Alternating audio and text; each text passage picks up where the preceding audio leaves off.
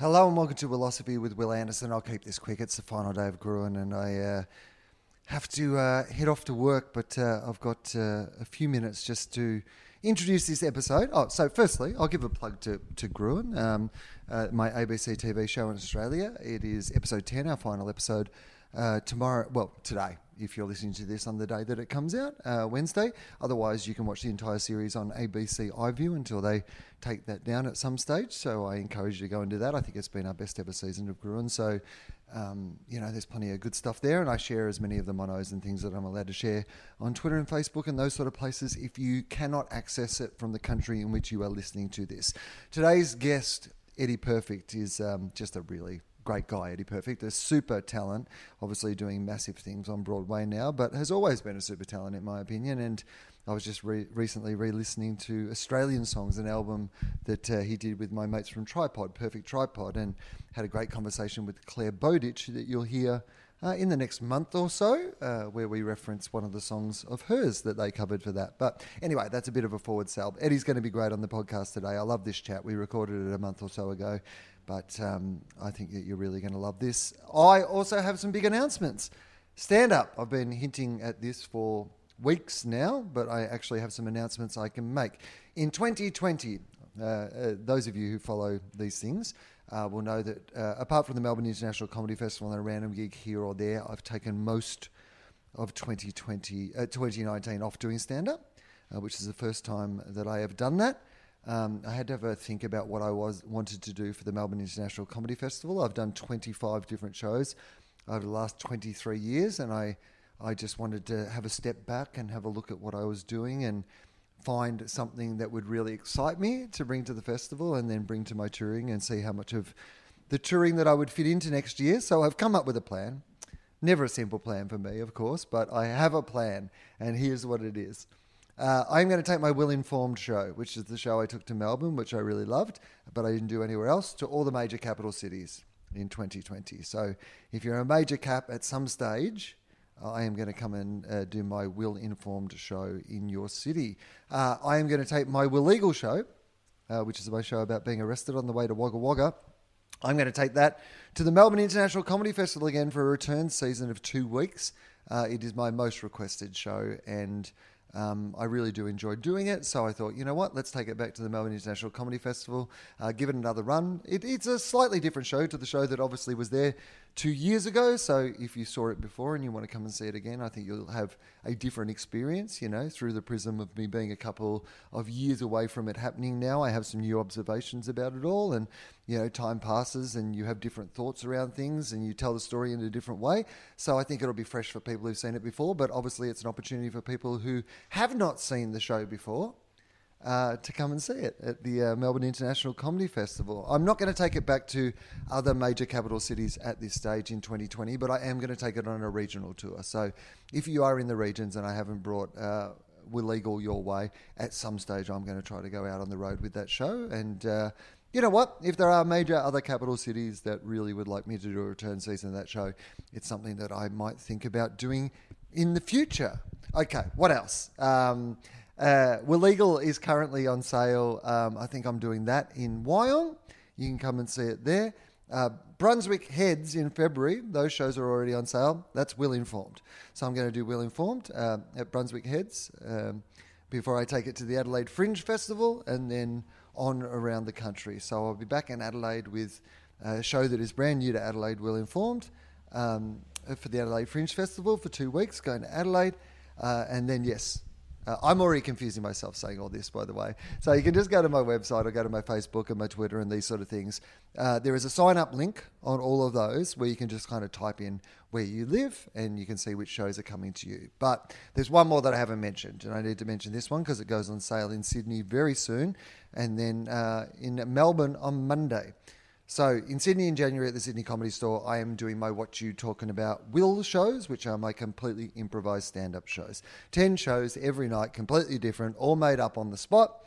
Uh, with the help of the front row, normally is how it works. I chat to some people, I make up some jokes, I go on rambles, I dig myself holes, I dig out of the holes. Uh, they're extremely exciting shows to do, terrifying, a bit like skydiving, but also incredibly thrilling and I think they're really special shows to come and watch because it genuinely is a case of you had to be there. I create something on that night, and that audience helps me create it, and we share it with each other, and it is never repeated. So they're really cool things to do. I get really excited by doing those shows.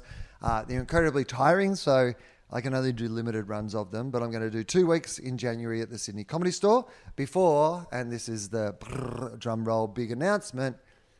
I do two weeks of what you're talking about, Will, as part of the Melbourne International Comedy Festival. So I've been working on this show, how I do this show, doing the show enough for the last few years that I finally feel that I am confident enough to take it the big stage at the Comedy Theatre. I will do 10 shows, so 10 nights.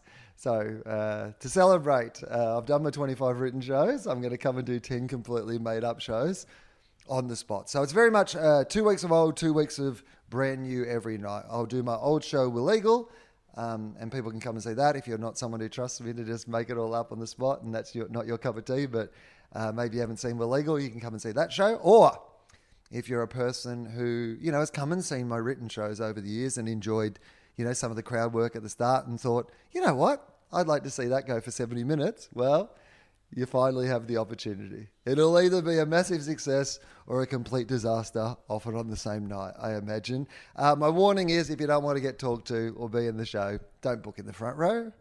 Uh, but, you know, uh, other than that, um, please come along to those shows. Uh, obviously, I'm really excited about doing them. I'm absolutely terrified and scared about doing them, but that's what's exciting me too. I needed to find something that would really re engage me in the moment, and I think I'm going to learn a lot out of doing them.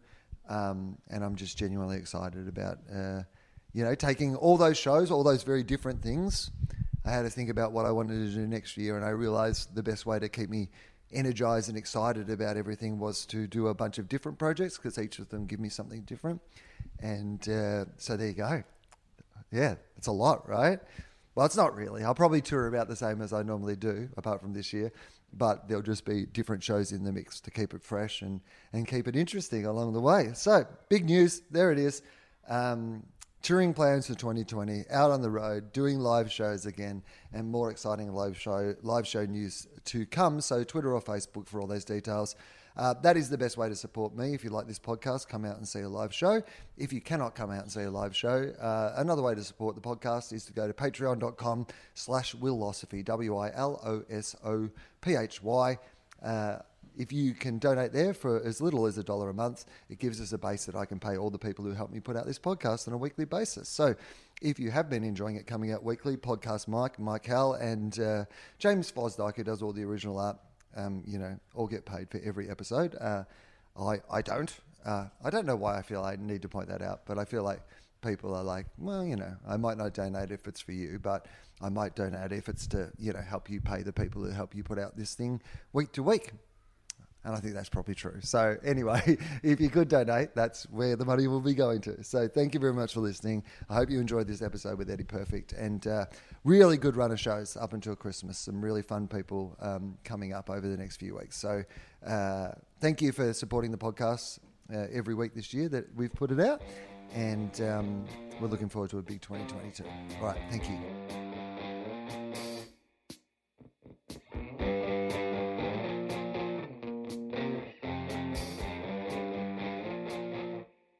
Hello and welcome to Wilosophy with Wil Anderson. My name is Wil Anderson from the title of the podcast, and uh, this is how the podcast starts. I'm just going to leap in. I'm not going to preamble. And uh, every time I say I'm not going to preamble, that in itself is a preamble, and I get really upset at myself. And then I do this deconstruction of the fact that the preamble is also become a preamble, and now it's just this really long.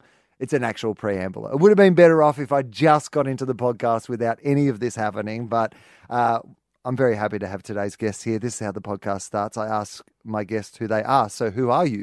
Uh, I'm Eddie Perfect. Hello, Eddie Perfect. Hi, Wil Anderson. Uh, yeah, we pretend like we haven't seen each other, you know, for the last 20 minutes, having yeah. a chat and a catch up. But it's uh, it's nice to see you, sir. You have been away. I have been away. I've um, I've been away from Melbourne for 18 months, and um, 12 of those months have been spent in New York, where I live now on the Upper West Side uh, with my wife and two kids and my two girls. Um, so yeah, this is my first time back in Melbourne, and it's good to be on this podcast because you know I'm in a particularly sort of self-reflective mood. You know, where's home? What what am I doing? How long am I going to be in New York? What do I want to do next? You know, all that kind of stuff. It's a real like um, you know, but we we always committed to a year in New York, and we're like, let's do a year and then see. And in that year, I um, put two shows up on Broadway, and it was probably one of the most exciting and traumatic years of my life. And um, now the dust is settling on those projects. It's um, you know, I, I, we've committed to stay for another year just so I can get my hooks into another project, and also because it just takes a really long time to um, to settle into a new city. We're still working out how to.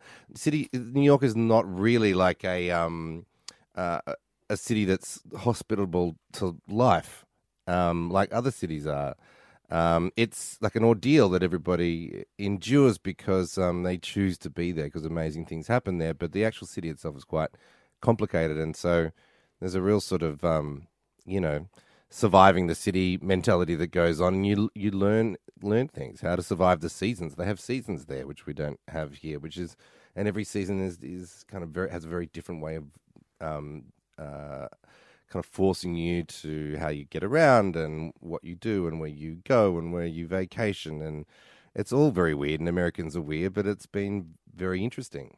Well, I would have imagined that you'd run out of stuff to do in New York after a year. I mean, it's not yeah. it's not like there's lot, much going on in that city. What is it like moving to a place that uh, is, you know, regarded as if not the world's greatest city, but uh, yeah, certainly as this, you know, mythical city of opportunity, you know, the city that never sleeps, the place where, you know, particularly in your line of work and your line of, yeah, if you're talking about, you know, musicals, yeah, Broadway musical is it's a, it's a term. It's synonymous with the art form. So yes. the idea of going to New York to work in that field, it's not only going to this massive city of energy and contradictions and you know uh, like a multi-ethnic city a city that moves at this incredible pace everybody's got something going on a yep. city that isn't saying a city that says you're from somewhere else come here and be part of new york but at yep. the same time doesn't take any time to show you around or no. you know give you a bit of a brief. It's just like, well, you're here now.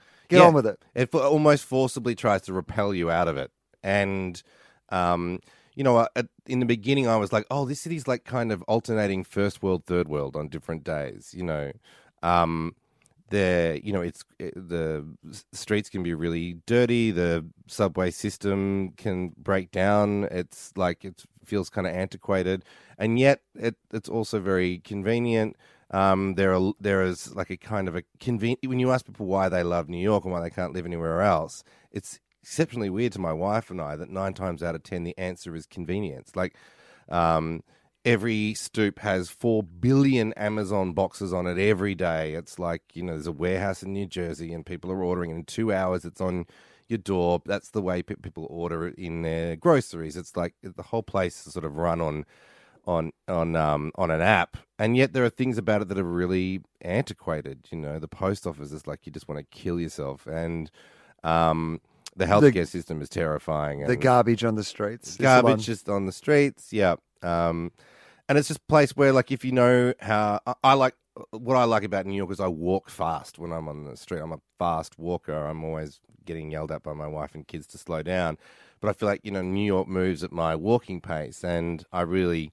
I really love that. If you, you know, if you're in your stride and you get on the escalator and you keep moving and you're not blocking up things and you're cool. But as soon as you, it's like a, a, a circular circulatory system. If you, if you're a clot in that system, people just hate you. You know, so that's a big part of it, and it's a it's a it's like you know the streets and and um, the subway and everything is kind of like a, a, a little bit of a stress, and um, everything's a hustle. Everyone's hustling, um, so you really have to kind of enjoy that energy. I don't know if that's really I don't know if I'm much of a hustler, but what happens in the rooms when you go to work and when you work in music theater? I mean, um, it's not just an American art form; it's an art form that was created on Broadway on those streets, and the kind of um, uh, the cultural creative capital they have in the bank on that art form is insane. You know, not just um, directors and writers and script writers and songwriters, but orchestrators and um,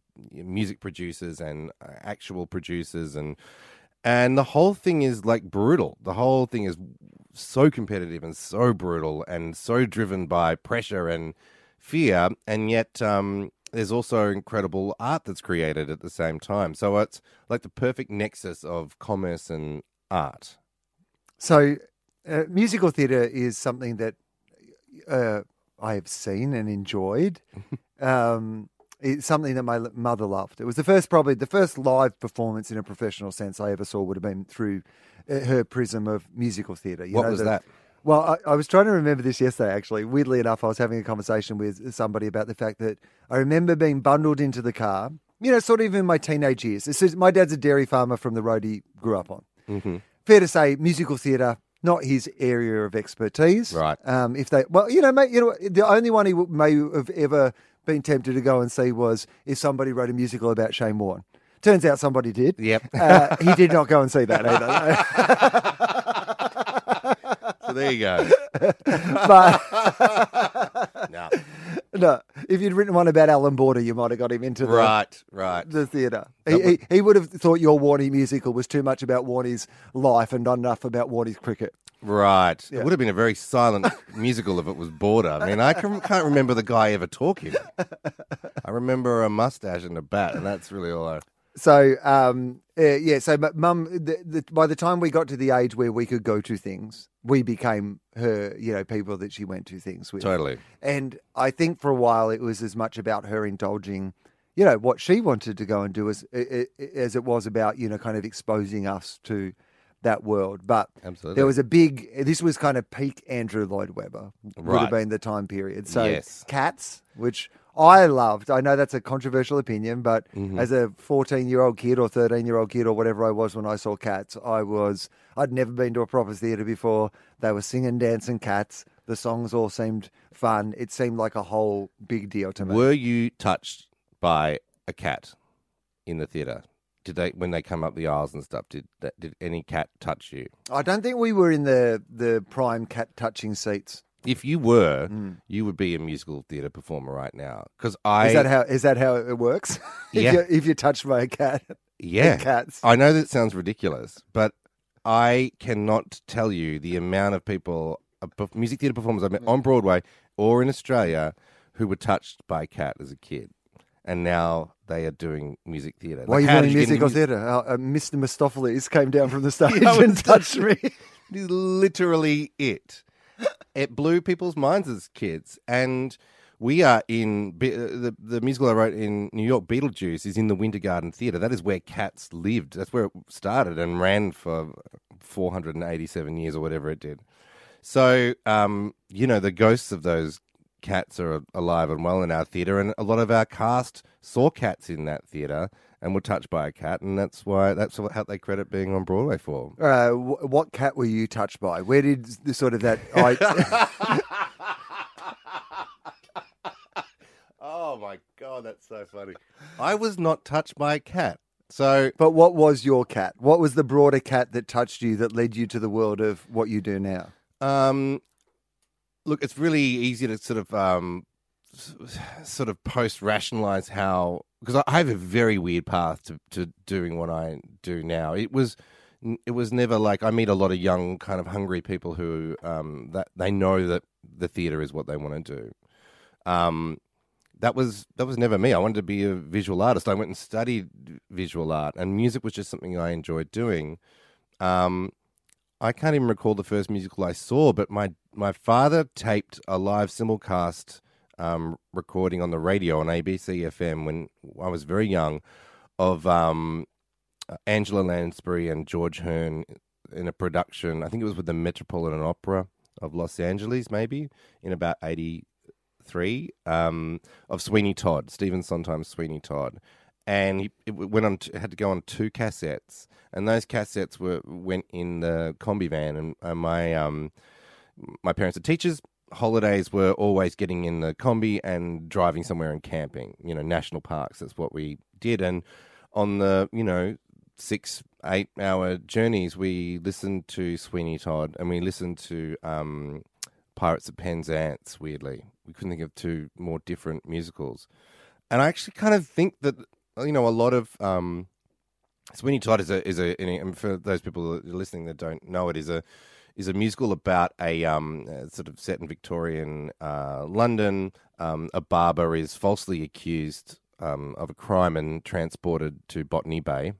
Um, 15 years later, he comes back. He, he's very changed and he changes his name to Sweeney Todd from Benjamin Barker. And he, he was, was a barber. And he sets about re-establishing his barber shop and getting revenge on the people that um, destroyed his life. And he does that by killing them when he's shaving them.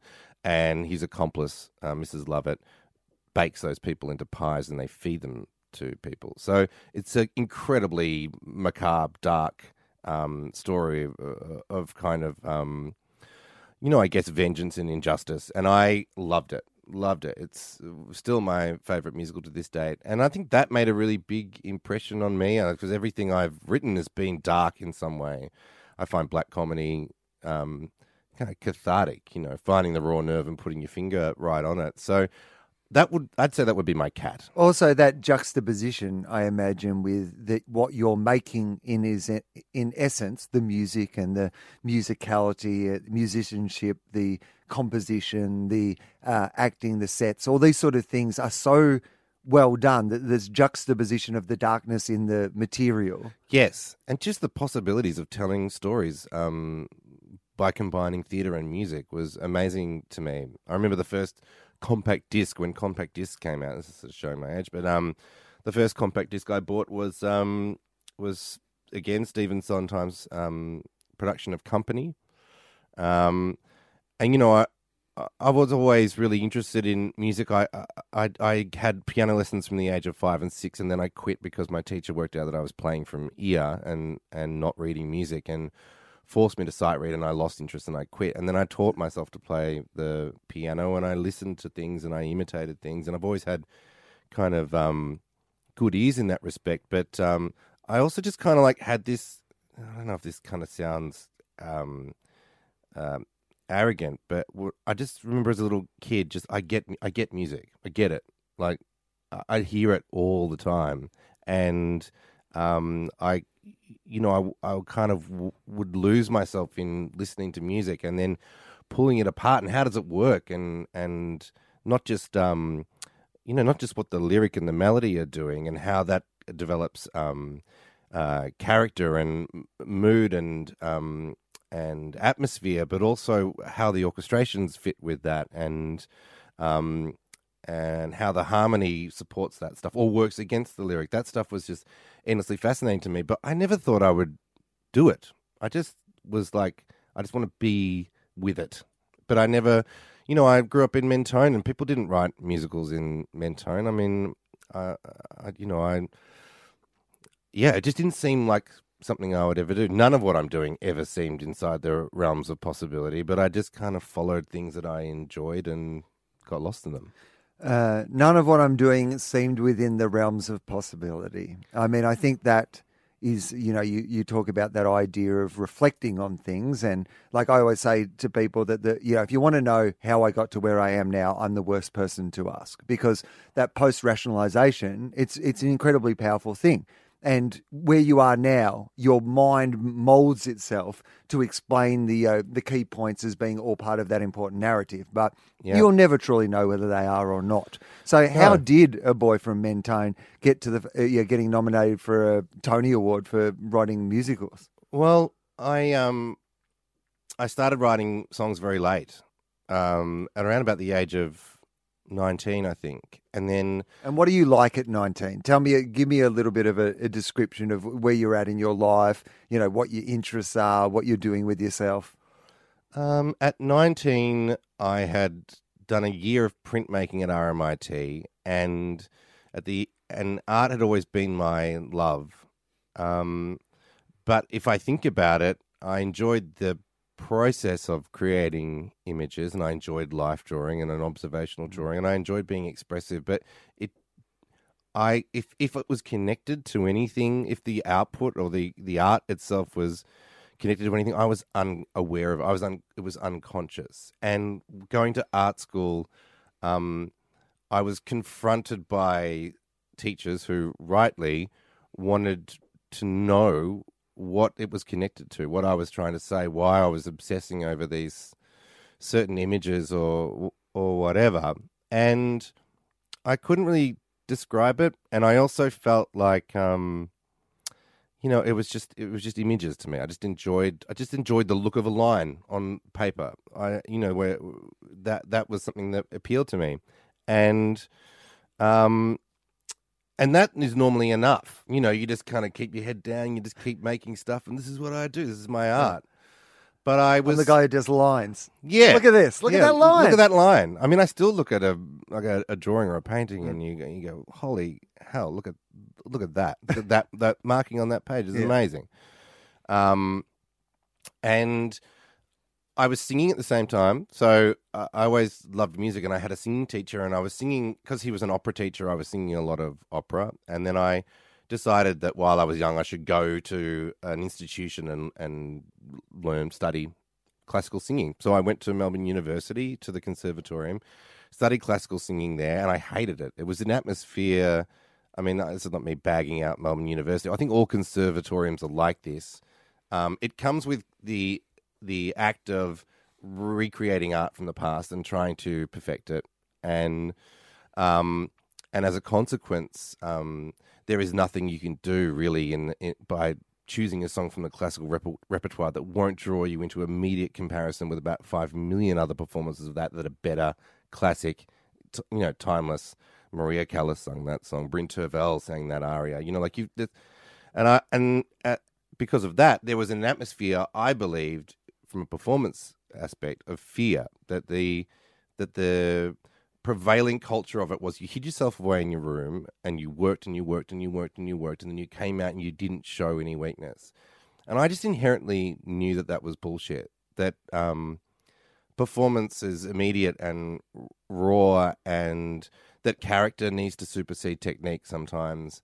And I knew that very quickly that that would not make me an opera singer. I did not have the discipline to try and, you know, achieve perfection. I just wanted to communicate. So I, I applied to go to WAAPA, to the West Australian Academy of Performing Arts, to study music theatre, and I got in. And I didn't know if I could act. I didn't really know if I was much of a singer. I certainly wasn't much of a dancer.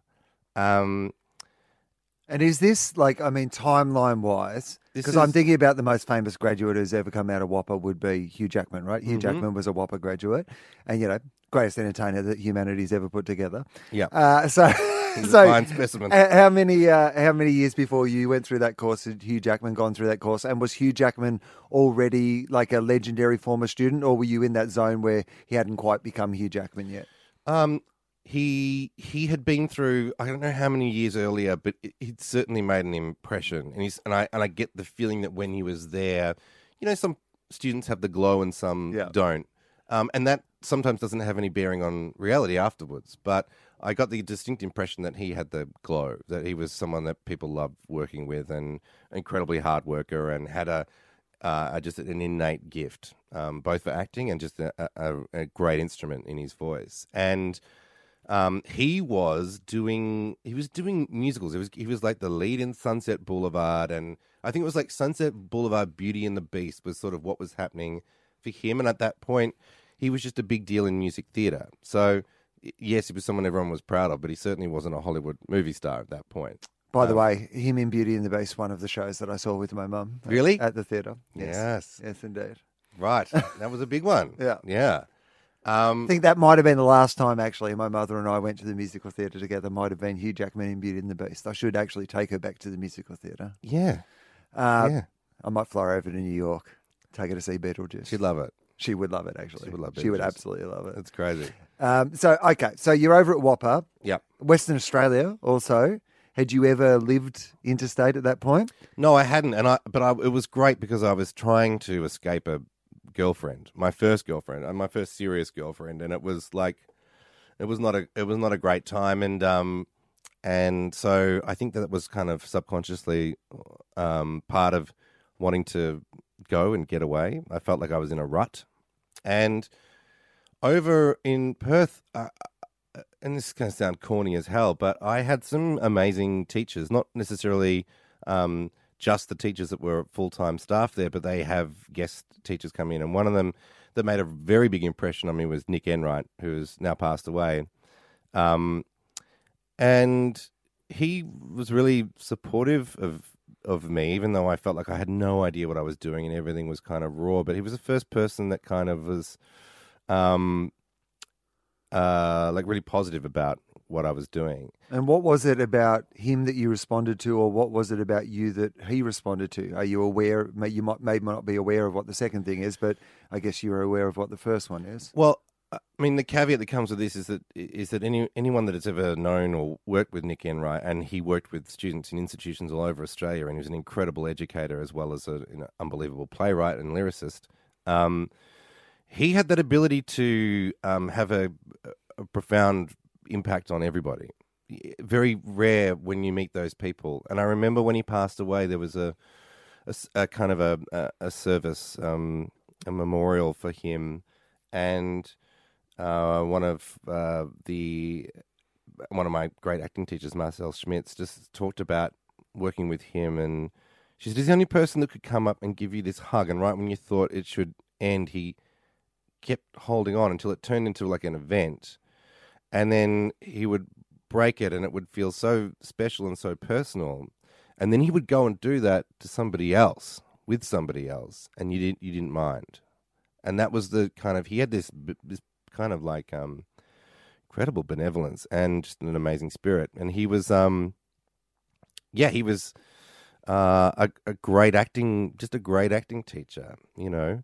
And you're breaking it down in drama school, like you're trying to work out how to act. You know, how do I access all the things inside me? How do I make things real? How do I connect with emotion? And and you're in a bubble as well, not just because you're in a drama institution, but also because you're in Perth and um, there's no family around us. He's e- eating, breathing, living, dreaming theatre.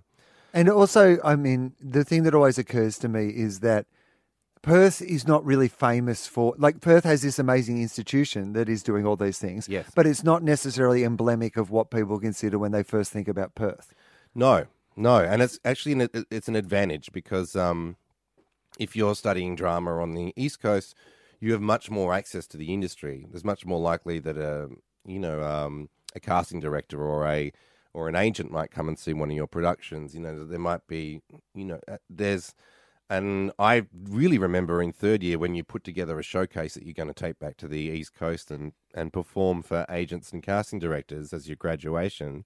I remember going, oh, we have we have to take this to the world, and I remember the self consciousness that came in then and how that changed everything. This very safe place where everyone fell on their ass at least one time a day. A place which was like built on failure, uh, the opposite to Melbourne University, where you know you stumbled, you fell, you tried things, you experimented, you had successes, you had failures. You know, it was it was a real place of practical learning, um, and that was heightened by the fact that we trusted each other, our class trusted each other, our teachers. It was a, I think back then, and it feels like a Shakespearean dream. We used to like rehearse scenes and and dance routines on the lawn. You know, like it was it was you know, it was insufferable really from the outside when you think about it. It was very strange. Um, I can't imagine ever being able to be back in that headspace or phys- physical space. It, it was a truly extraordinary experimental time.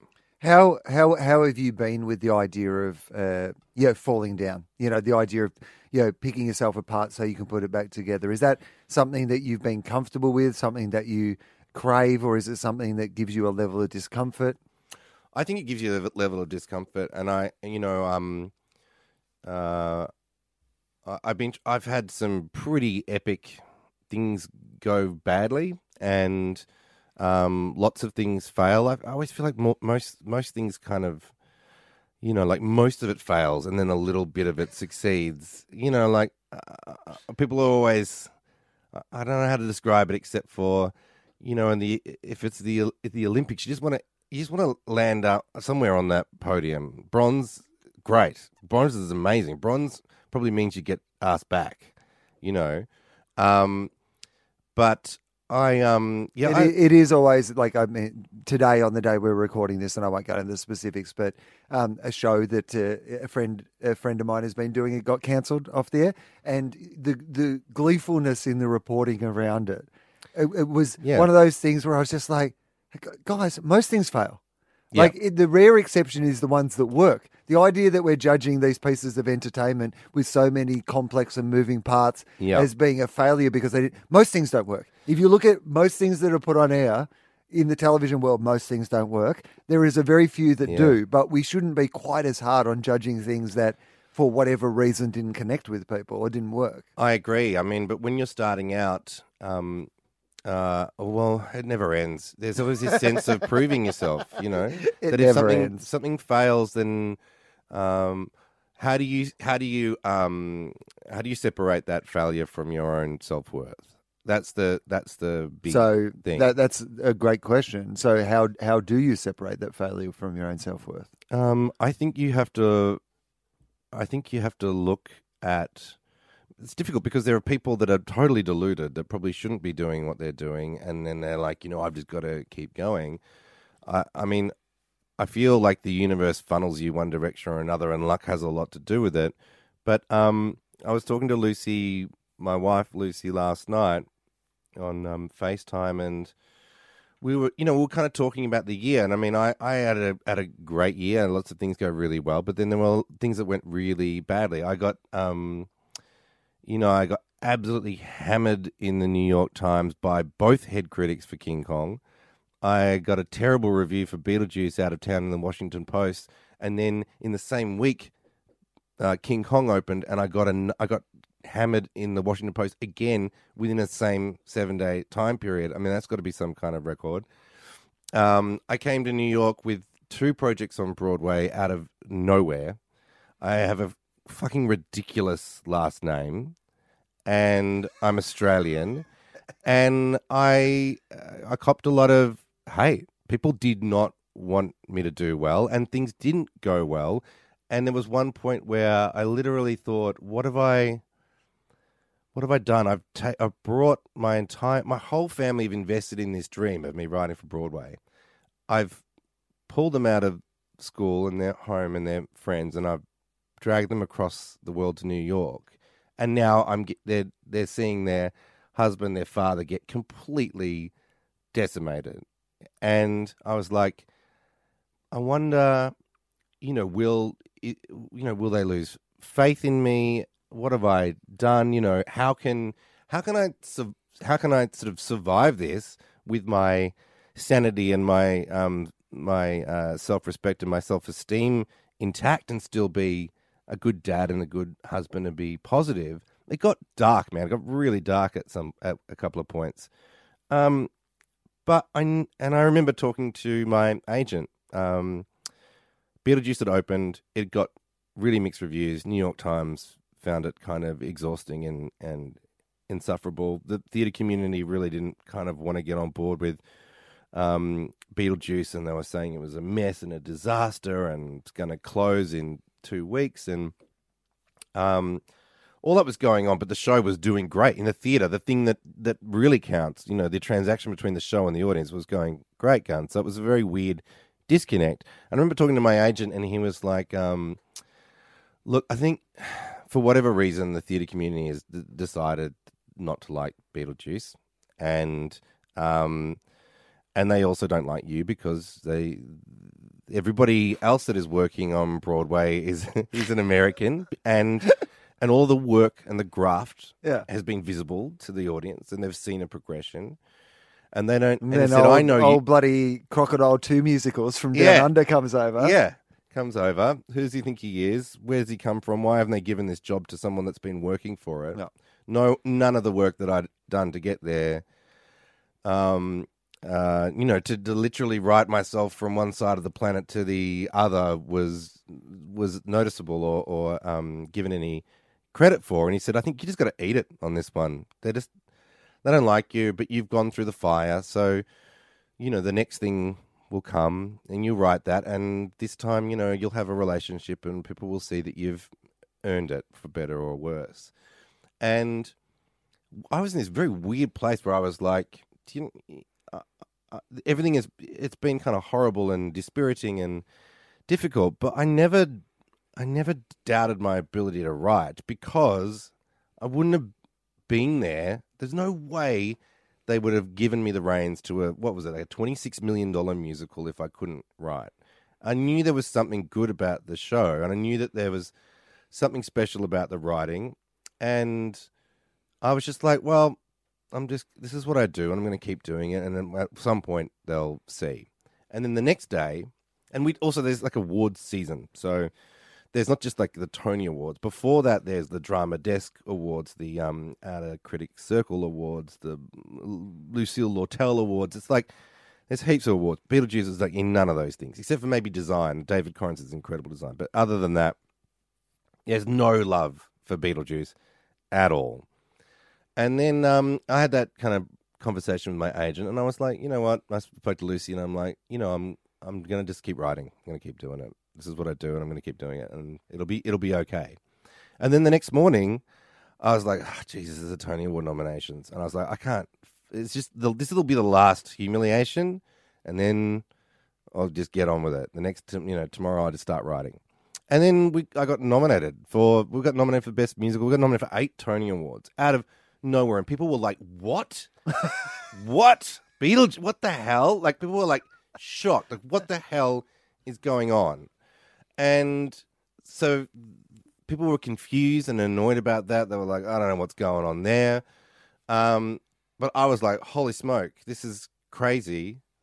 I went from like being, you know, like shuffling around and dressing down, depressed, just working out what to do next, to having to put on a suit and go to the Sofitel in New York where there are 40 rooms set up with press and they march you around from room to room. How does this feel, this Tony nomination? And I'm like, how do you describe that? Like, it's like a lifeline. That's what it is. It's a complete, and then not only that, is it like back here in, in Australia, they really picked up on the negative press around both King Kong and, and Beetlejuice, and there were like articles about, you know, New York critics slam um, Eddie Perfect's Beetlejuice, and I was like, oh, Jesus, guys, like you know, come on, and have some good ones in there. And so it was like, I was like, of all the awards, the Tony Awards is the one that means something to Australians. So I was like, okay, okay, I'm still, I'm, I'm still in there. And what it gave Beetlejuice was a chance to perform at the Tony Awards. And we'd done a performance on the Today Show the, in Rockefeller Plaza where we did the opening number, and I rewrote all the lyrics to be about um, being Beetlejuice being on the Today Show. And I didn't realize this, but this is kind of a common thing in Australia to like craft a song for a TV event. You know, I'm sort of used to doing that, but I didn't realize that that doesn't happen on Broadway. People don't change their lyrics; they just do a bit from the show, and that's that. And we did that, and people were really like, um, quite taken by the fact that we'd taken that risk. And I was like, what if we what if we rewrite the opening number to be about Beetlejuice just crashing the Tony Awards? And the producers were like, all right. And so I rewrote the the lyrics for that. Um, and we started rehearsing it, and it was crazy because Alex Brightman, who plays Beetlejuice, is doing one version of the opening number at night and rehearsing a completely different set of lyrics during the day. Um, we sorted it all out, um, we were recording the cast album at the same time, which was really exciting, and that was sounding amazing. We are really excited to get that out. Um, and the night the, the, the, rehearsals for the Tony Awards came around, I, and I go to rock. Uh, what is it, what's it called? Radio City Music Hall. I'd never been in there before, and I one of the most iconic venues Holy, in the entire world. It's insane. The place is insane. I've seen it on film. You know, like I've seen filmed clips and stuff. But I walked in there and I was like, holy mm. smoke. And there's like a kind of a weird cardboard cutout with my face on it on a chair. And I was like, oh my God. and we start rehearsing our Beetlejuice number. And I'm like, I don't know. I don't know if this is any good. I don't, I, you know, I just had, was, I had no ability to gauge by looking at something. I'm like, obviously, I've got no idea because I'd put stuff up that I thought was great and it had been decimated. So I was like, I don't know anymore. And I remember I left the rehearsal early after we'd kind of done a few runs. I was like, I just can't watch that anymore. There are about 20 brand new jokes in there that we haven't tested on anyone, and we're going to put them up at the Tony Awards in front of a you know millions of people, and we have no idea if they're going to work. And I'm just like terrified. So the night of the Tonys came in, and the performance happened, and um, I remember thinking, oh, you know, that was okay, and Lucy was like, that was good, and I was like, "Uh, I don't know. I mean, I just don't, I don't know. But it, um, it absolutely changed the narrative around our show because it was a sort of fourth wall break, and because Alex Brightman is an absolute genius, comic genius, and musical genius, and nailed it. And because all the jokes were about people in the audience and and it was relevant to the night, it just kind of took off. And then the album came out, and that broke out of the New York bubble, and people really got on board with that. Then all of a sudden, our show became something that people wanted to see, even though we're you know like critically being told it was like a kind of a mess. Well, funnily enough, it, it, uh, it almost suited what the show is and what it's about. Because Beetlejuice isn't, you know, it isn't Les Mis, No, you know, and, you know, it has that aspect of it almost meant that you found yourself in the space that you needed to be in the first place. It's very hard to start out like that. Yeah. It's very hard for that to be your game plan. Yeah. But, you know, it became the sort of daredevil, to use a comic book, you know, reference of that world where it was the, here's your regular, you know, kind of musicals. Yeah. And now here's this thing that's off to the side and Yeah. shouldn't be doing what it's doing and isn't playing by the rules and is doing something different. And that Beetlejuice character from the movies has that anarchic sort of spirit about it. So the musical right. itself started to what you were doing publicity wise and at the Tony and around these things started to actually feed into the attitude of what the show is as well. So it was a night I mean, Les Mis couldn't do that same thing where they rewrite the, the lyrics to Les Mis to you know to Yeah. roast the Tony audience. Yeah, yeah, totally. And I mean, um, w- one of the things that uh, one of our book writers, Anthony King, did, which was quite um, uh, uh, healing in a way, was he dug up all of the original reviews of the Beetlejuice movie after we opened out of town and we got absolutely hammered. We got called a coke snort- snorting f bombing disaster and uh, charmless and offensive and all that stuff. Uh, it was like it was so bad, and he and then he he pulled up all of the original Beetlejuice movie reviews, and they were very similar, very weirdly similar. And I remember um, a, a, a friend of mine in New York who's a director, a guy called Bartlett Sher, who I, I really admire, I really respect him. He's an amazing director. I remember talking to him and um, saying, you know, you know, things did not go well out of town, and he said, you know, just don't talk about the show, don't no trumpets, don't declare anything, just put your head down, work on it, just flying under the radar and let people discover it. And I mean, I don't have any control over how publicity works, but I certainly um, we came into we came into um, into New York with not much of an advance, scarily close to closing incredibly early, maybe even before we opened. The only thing we had to sell the show was the show itself. The show had to be good, and from the first preview, it was like crazy. And the Winter Garden Theatre is um, uh, it it is on its own block. Weirdly, um, it goes from Broad has an entrance on Broadway and a stage door on on uh, Seventh Avenue, and there was a line around the entire theater waiting to get in on the first preview, and everyone was dressed up in Beetlejuice stuff, and it was in the whole thing was insane. Um, we had an incredible preview period, um, audiences going nuts, but we didn't. We never enjoyed never enjoyed it because we knew we had the exact same experience in Washington D.C. There was this cult thing happening where people coming back three or four times. They knew the lyrics. They, you know, it was it was insane, and then it just got destroyed by the critics, and we were like, this is probably going to repeat. And we were li- we were literally hoping for mixed reviews.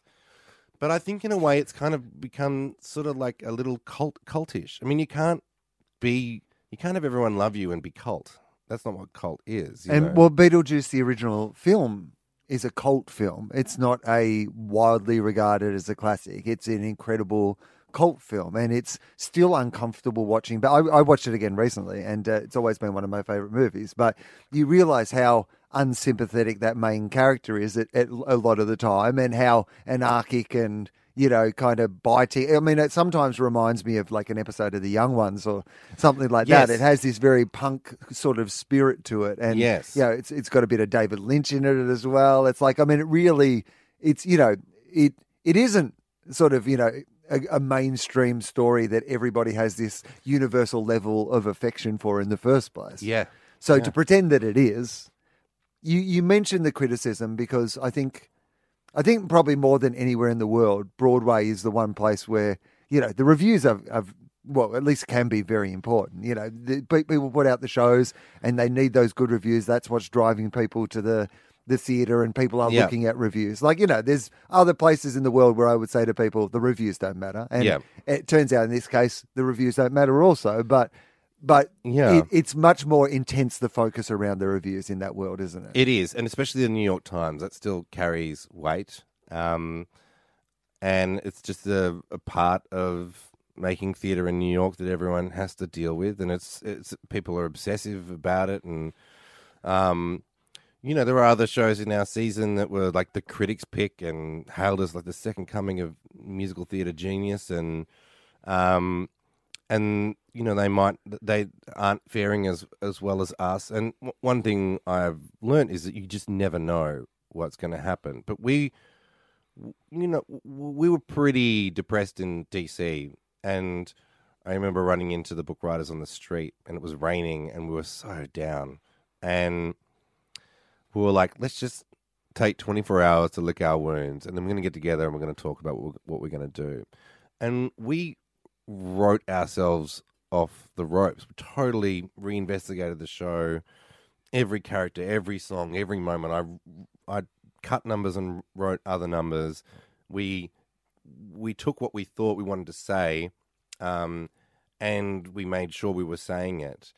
And we we we just didn't stop. It was like from DC to New York was three months of absolutely forensic rewriting and you know we turn people only had the perception of the show from the reviews but um and a lot of people say they're rewriting their show but they might not necessarily change anything. But that was one of the greatest creative um achievements or things I've ever been a part of in my life. The attitude of the entire creative team and my collaborators the authors to not give up and to and to tell the story we wanted to tell and then to have people understand it and, and get it was um, really, really extraordinary. And you just don't know, you, nobody knows what's going to happen. No one has a clue. I mean, I had some kind of like rocky experiences working on Kong. I mean, I don't want to get into it, but overall, you know, I'd, that wasn't a very happy experience for me creatively. And when bad things went down, it was because I wasn't in the room.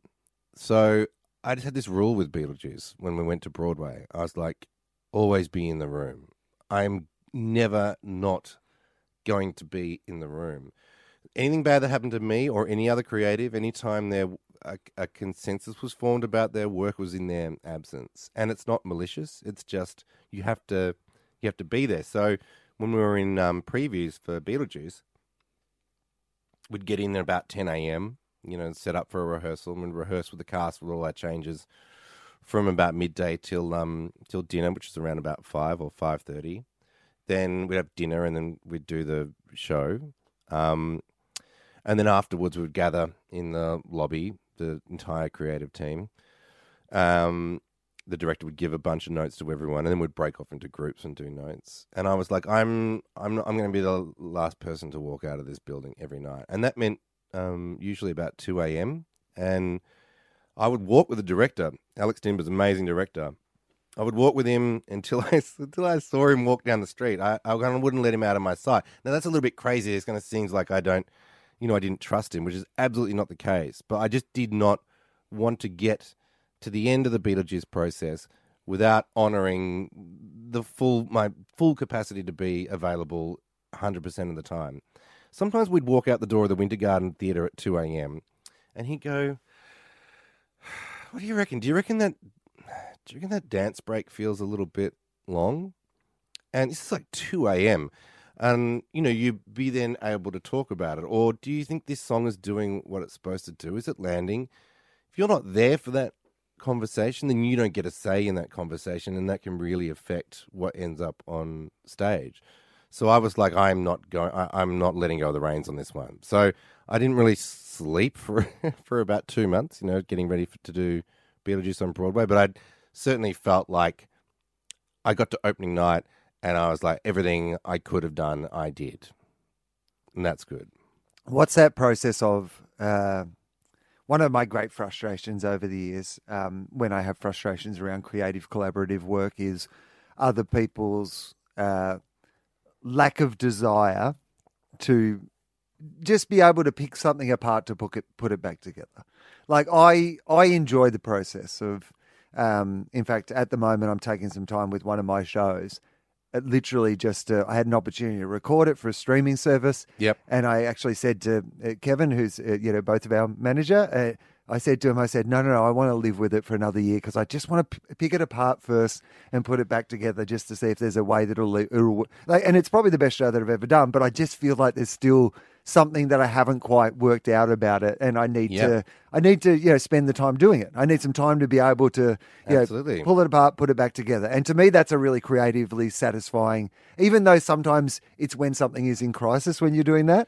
Um, Yep. That that process of you know working on it and working together with people to try to make it better is something that I've always enjoyed about doing Gruen, the TV show I do, because that's really the attitude of everyone in that team is it's a problem solving attitude. We're Right. talking about the advertising industry. Your wife has appeared on the show and Yeah. she understands you know that they're from a problem solving industry. You'd know that from her. Yeah. You know, a lot of the time her day at work is what's the problem that needs to be solved? How do we solve that problem? Right. Like being in that headspace of going, we're in the problem solving game. Let's solve this problem. Yeah. Is exciting and creative. But where do you start? So when you're looking at the show and when you're looking at the overall, how do you know which bits that you should be, you know, picking apart and which bits you? How do you not get caught up in the idea of thinking that it all needs to be pulled apart and then you can't put it back together again? Well, I have come to realize that that's the director. On Broadway, that's the director. If you don't have a director that forensically knows how to run a development process, and Beetlejuice was developed over nine years, and I was there for the last four. Um, the book writers were writing that script for three years before I came on board. Um, and they run multiple projects because you can't just work on one thing for nine years. There's no, you have to work on multiple things, and it's just a juggle. And I guess a, a, a director on on Broadway is probably li- like what you would consider a line producer in in um, in TV, film and TV. Um, uh, you, you know, you're constantly greasing the wheels of collaboration. You're working out when you're going to do a development lab. I think we did about ten or twelve develop, development labs that started off at one week and epically one went for five weeks. I mean, five weeks is the amount of time you would in Australia you would rehearse a proper professional show, and that's it. We did five weeks of working on Beetlejuice, and we did a one showing, and then we packed it away and we wrote again. It's um, it it requires a culture that understands um, what the development process is and respects it and invests in it, and we don't have the resources, or, or really, it's not. Uh, it's not. I don't. I've come to believe it's not even laziness. It's just not knowing how you can develop something. Like the amount of steps and the amount of time and um and the process how that runs. It's just they know how to make musicals over there, and you can spend ten years working on something and it can be a complete dud. It might, last at two weeks. It's a very heartbreaking business, but it is it's an extraordinary amount of reinvestigating something. So if I wrote Beetlejuice for four years, I cut seventeen songs. I mean, I cut more songs than that, but there are seventeen completely finished songs that were cut from that show because we dropped a character or we changed a scene or we did, or, or you know a different person went to the netherworld or you know Lydia doesn't meet up with her mum. Hang on. or- So, how many songs are in the the version of the musical that is now on Broadway? uh, twenty three. And you cut seventeen. Yeah, yeah. So it was kind of full on, and um, also because you know I was like new and I was in pleasing mode, and I wanted you know like to I I you know I had this thing where if I'm going to work on Broadway and I'm going to write from Melbourne, I am. There's always this kind of weird thing when you have to have a call because everyone's. We had like um, people in New York, we had people in Los Angeles, and had me in Melbourne. Someone's got to eat it on the time zone, and I was like, I'm just going to eat it. I'm going to eat it. I'm going to turn up whenever they want me, and you know, I got kids in the house sleeping, so I would I would get up at two a.m. and and there was like a spot on um, the bike path with a kind of a picnic table. I would sit in the dark and take calls there because I wanted to be able to talk. I wanted to be able to express myself on the call without going, um, yeah, I just I really think you know we need to. I was like, oh, you know, you need to be able to be in it like it's daytime. So people would be like, "What is that? Is that birds? Are they parrots?" And I'm like, "Yeah, man, I'm in Princes Park." And, you know, like I took calls by rivers. I was like, anywhere where I can just. I got a really loud voice. I just wanted to be not self conscious. Um, so that was, you know, that was a really that was a really important part of it. And I was also, you know, I wanted I wanted to prove myself that I could write for these people. That led me down a path of probably being a little bit too accommodating sometimes because, you know, um, it's like if you're too good at answering emails, you just get more emails. You know, if you're really fast at turning around songs, it's much easier for people to cut them or to go. Oh, I think we should do this. You know, I remember getting to, to New York for one of our writing labs, and the and the I'd just gotten in, and I was like jet lagged out of my mind, and the writers knocked on my hotel door, and they were like, "We've got this idea for the act, but it means cutting like three quarters of it. We're going to do something completely different." And I was like, is this re- really happening? Because that in my head, I'm like, okay, well, that's that's um, six songs, and we're here for five days working on this act, and they're going to go into their room because they write together. They've known each other since college. These two guys, Scott Brown and Anthony King, amazing comedy writers, monsters, and they're going to go into their room and they're going to do their thing where one of them sits at the keyboard and the other one improvises. They basically improvise their scenes, and they're very funny. Um, and I wouldn't see them, and I'd be in my I'd be in a tiny hotel room with one of those weird glass coffee tables and my tiny MIDI um, keyboard and my laptop uh, and a microphone, trying to replicate, you know, the space and the and uh, and the studio that I have in my home in Melbourne, getting six songs written in one week and then trying to pitch them to producers. And I was like, um, that was the first time where I went, I can't do this. I can't chase you guys around the paddock like this anymore. We've got to. We've been working on this act for three months, and you can't throw all this stuff out and expect me to be able to write and then or get to this pitch to the producers on Saturday with no songs or with half done songs. And that was the only, the first and the only kind of confrontation we had after that point. And it was so kind of passive because I, I, I was so, um, the frustration had been building for so long that I knew I would be too emotional if I said it to them. I was like, and I was jet lagged. I was like, I'll probably cry if I have to, to do this. So I wrote an email to the two of them. I'm like, guys, I, I can't work like this anymore. And they just wrote back an email going, yeah, you're right. Let's keep the act as it is and work on it. And that was the only closest we came to kind of having a confrontation. But from that point on, we all, you know, very much trusted each other. Um, uh, I imagine, actually, you know, I'll just ask you. So you're coming over into this well-established scene. Mm-hmm. You know, like I mean, you know, the biggest, I guess, like you know that in the West End in London, I guess. But like this is, you know, New York. This is Yeah. Broadway musicals. You know, Yeah. this is as big as it gets, and like you said, you know, not welcomed necessarily with open arms. Yeah. Not like, oh, thank God you're here. You know, like a bit more of like, who the fuck are you coming over here taking our Broadway Hey musical guys, jobs? all the all the Broadway composers are having a picnic in Central Park. Come and hang out. I mean, Yeah. that, that does not happen. So, how does that feel? Because there's a natural human instinct when we go into any community that we want to be respected, that we want to be liked, you know, Yeah. that we want people to like our work and to like us as people, that we want to feel like that we fit in. You know, if you're if you've gone to the if I go to the Edinburgh Festival, the Montreal Festival, you want people to be talking about your show. You want other comedians to Yeah. think that you're a funny comedian. Like Yeah. these are just natural human instincts and Totally. impulses, and much of what they think about you has nothing to do with you. Of course. Yeah. Like it has, it, it has to do with perhaps, like you said, that you're from another country, that you have this name, and we're going to get back to the name because I'd like to ask about the idea of like nominative d- d- determinism when it comes to what other people think. But um, what, what's that like just from a human perspective? Um, it is. It really, it really forces where you where you focus. So, um, I can, I can like, without um, with a big caveat of saying, um, uh, you know, I'm not grinding any axes. Just talking about my own personal experience on King Kong, it was very. I didn't have a great time, and yet there is there was so much good, so much good.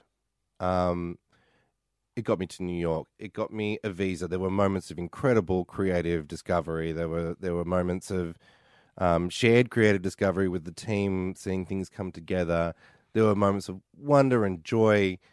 Um, there were really lovely human moments.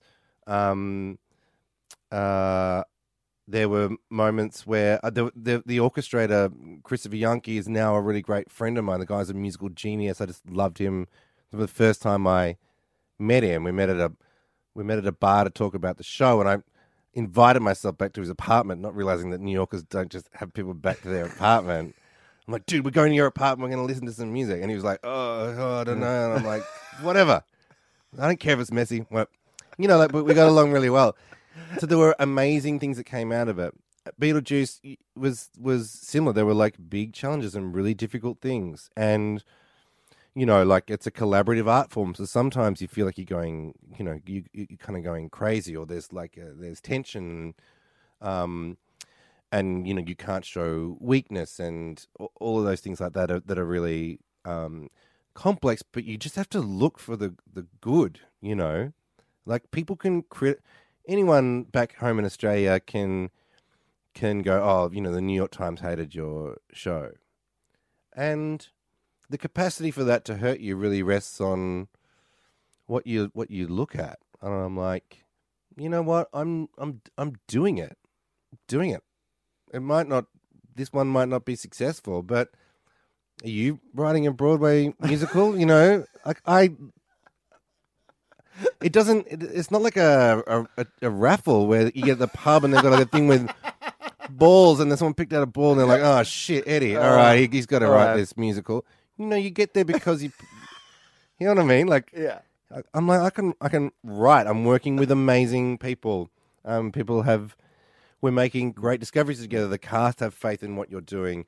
You know, you're. Mm um, musical director loves this. You, you, you know you're in the trenches with people and you're making something and you're doing it, and you yeah. have to look at that. Even the guy who came last in, in, the marathon at the Olympics made the marathon at the Olympics. Yeah, he qualified. Even he, yeah, like, fair, fair way in front of everybody else who's not at the Olympics. Yeah, he's doing he's doing it, and you know I, that's the and that's the thing, you know, I really, you really do have to focus on is just where you throw your attention. It's very easy to look at the negative stuff. And I think that we're kind of hardwired in a way to pick up on criticism. But there's also this other thing where, like, you think of the worst thing that can happen. You go to, you finally get a break and you write a musical on Broadway and you get slammed in the New York Times, like completely slammed in the New York Times. You go, okay, well, that, that would be like, that would be bad. If you were like painting scenario, you go that would be bad.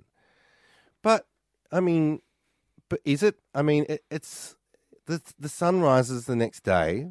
It's more an absence of what you think would be great. I think often, which is like you frame it in your head or in your ultimate fantasy is that you write this Broadway musical and it gets a great review in the New York Times and it wins all these Tonys, right? Yeah. So then the opposite of that seems really bad.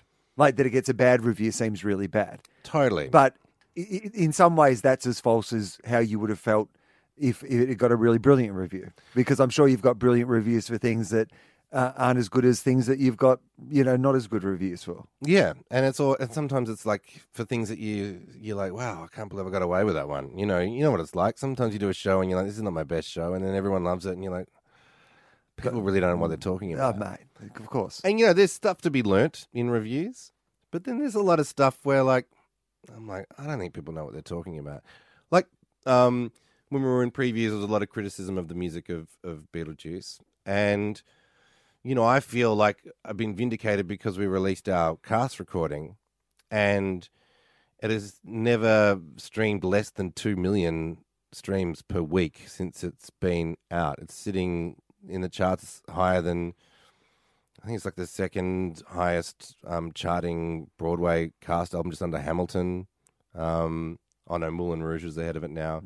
Mm. Um, so I was like, well, god damn it, there must be something about the music, and it's sp- it spawned this incredible online creativity amongst the fans. People are um, animating a lot to the music. Um, people are doing covers. I think there's like one of the uh, our main protagonist, Lydia, has a song called "Dead Mum," and there's uh, it's like a hundred hundred girls covering that on YouTube. You know, on the ukuleles or with backing tracks. You know, that's like that to me is is amazing. I've never had that happen with my music before, where it's just gone out.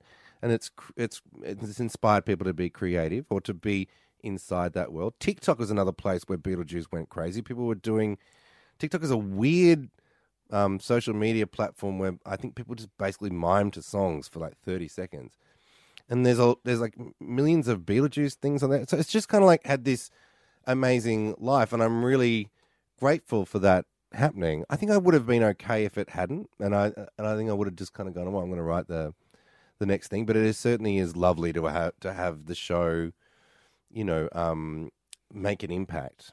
Um, when for so long I thought it was just going to get shat on and then disappear. Okay, now talk to me about the name because I've known you for so long that I I forget that your name, like you know, that if somebody doesn't know your name, Yes, that how many times? uh, Firstly, have you been asked in your career? Do you think is that your real name? How Um, often do you get asked? Is that your real name? Oh, at least, at least you know, once a week. Okay, I yeah. guess. And I guess I got to a point in Australia where um, where I I stopped getting asked that, and um, you know, for better or worse, it just kind of was her my was my name. And I don't know, maybe whoever whoever knew it was real was cool with that, and whoever thought it was a made up name thought I was a dickhead, and that was the way. the everyone, world- everyone had settled on their Yeah. opinions and didn't Yeah. need them changed one way or the other. Yeah, it's like, oh, that's weird, or what a tosser. Yeah. And I guess I didn't think about it when I went to New York, but I had to deal with it all over again. You know, um, the, the headlines that, that use your surname to basically tie a noose around your neck and throw you o- over the bridge. And, um, and I was like, I kind of, I was like, okay with it, but then sometimes I just get really irrationally angry about it. I'm like, Jesus, this is like my name. It's my It's name. my name. It's my name. I was born Edmund Perfect. My parents are Tom and Judy Perfect. When you rang our answering machine in the nineties, my it was my dad's voice going, "Hello, you've called the perfect family," with no irony. it's weird, and it's really weird because I I think it kind of it it um it puts me out into the world in a way that is so different from who I think I am Right.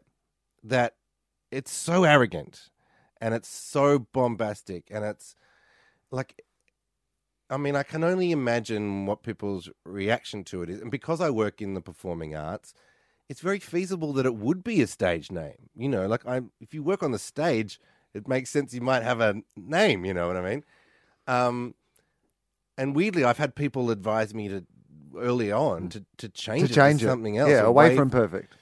And Because I- perfect's too much leading with your chin. Like in Yeah. regard to, like you said, it's it's okay when the review is the show is perfect, but it, when it's that it's not perfect or not quite perfect or whatever it is, yes, absolutely. If, if particularly if if people do think that you've named yourself that, then it is the ultimate arrogance to call yourself perfect. Yes, it is. It's horrible. Yeah. But when by the time that advice came along, I'd mm. survived primary school, I'd survived high school, and I was like, "Fuck you! I'm not changing.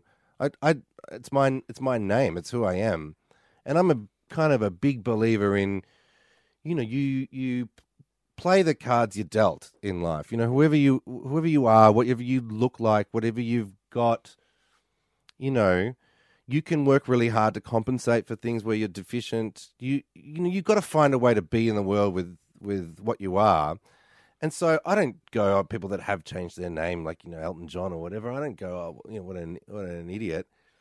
Um, it's just being being me and accepting myself as I am is just part of something that's just something that's been important to me. Not in a kind of a, you know, I want to pull out a flag and wave it around. It's just I just don't question it. You know, I'm not really into, you know, I'm not a, I'm not particularly into like, like I don't like plastic surgery and I don't like all that kind of like stuff like that. uh, That I'm like, you deal, just deal with it. But I mean, I guess if you're not born with half a face or whatever, then go for it. You know, obviously get some, get some surgery, get get a half a face, get another half a face. I mean, the, the, the, I guess there's that difference between like, you know, people.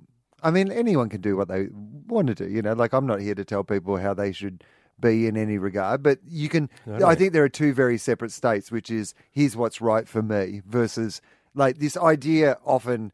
And this is where the world gets complicated, which is the idea that just because this is my position and this is what I think, therefore everybody else should you think the way that I think and obey by the rules that I have set down for my own life, and that weird though. Isn't it's it? like I find that extraordinary. The amount of, you know, the things that really, really shoot me to tears is like when people um, pick on what other people wear or what they do, or oh, this guy's turned himself into a into a, an iguana through plastic surgery. I'm like, good, you know, whatever you want to do. Like, who ca- who cares? well, firstly, a that maybe that's how they want to look. Maybe they're you know iguana focus. Yeah. B maybe they didn't want to look like an iguana, and now they do look like an iguana, and you're just making it worse by calling them old iguana face.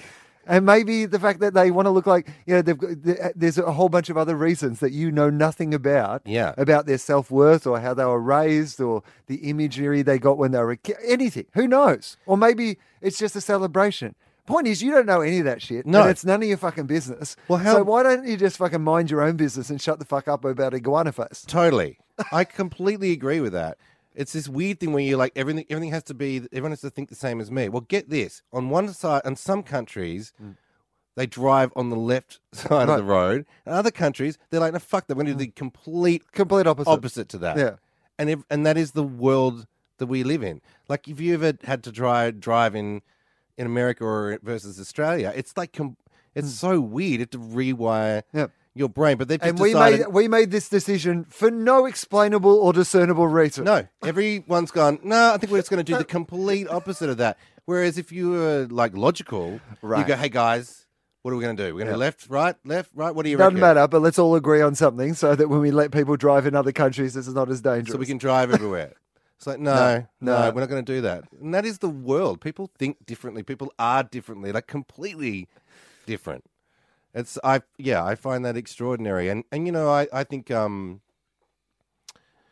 you know, fr- freedom is incredibly important as a as a human being. I I think you know you're, and it's interesting in in America the conversations around um, identity, identity politics, around representation of people that are non-Caucasian, either whether that's on film or on stage. Um, what's happening with the um, trans community and visibility and acceptance of that? I mean, I I'm in, immersed in American culture and their attitudes to that, which are one set of things, and then I read Australian news still, and it's interesting to see those things too. But it is kind of extraordinary how people can't live with diversity when it makes no difference. And the interesting thing is that you read that in the context of living in New York City and yeah, being involved in the theatre community. It's not like you're in Middle America in a flyover state. When Yeah. you know, you're having these because America is very different as well. You know, from place to place, from state to state. They talk about the United States of America, but the idea that there's any sort of United States in that Yeah. country is like They're so different. Every city is so different. every city is different in a way that we don't really comprehend. I don't think as Australians. Um, Eddie, do you mind if we? I'm going to have a bathroom break. Yeah. if that's all right. Yeah, of course.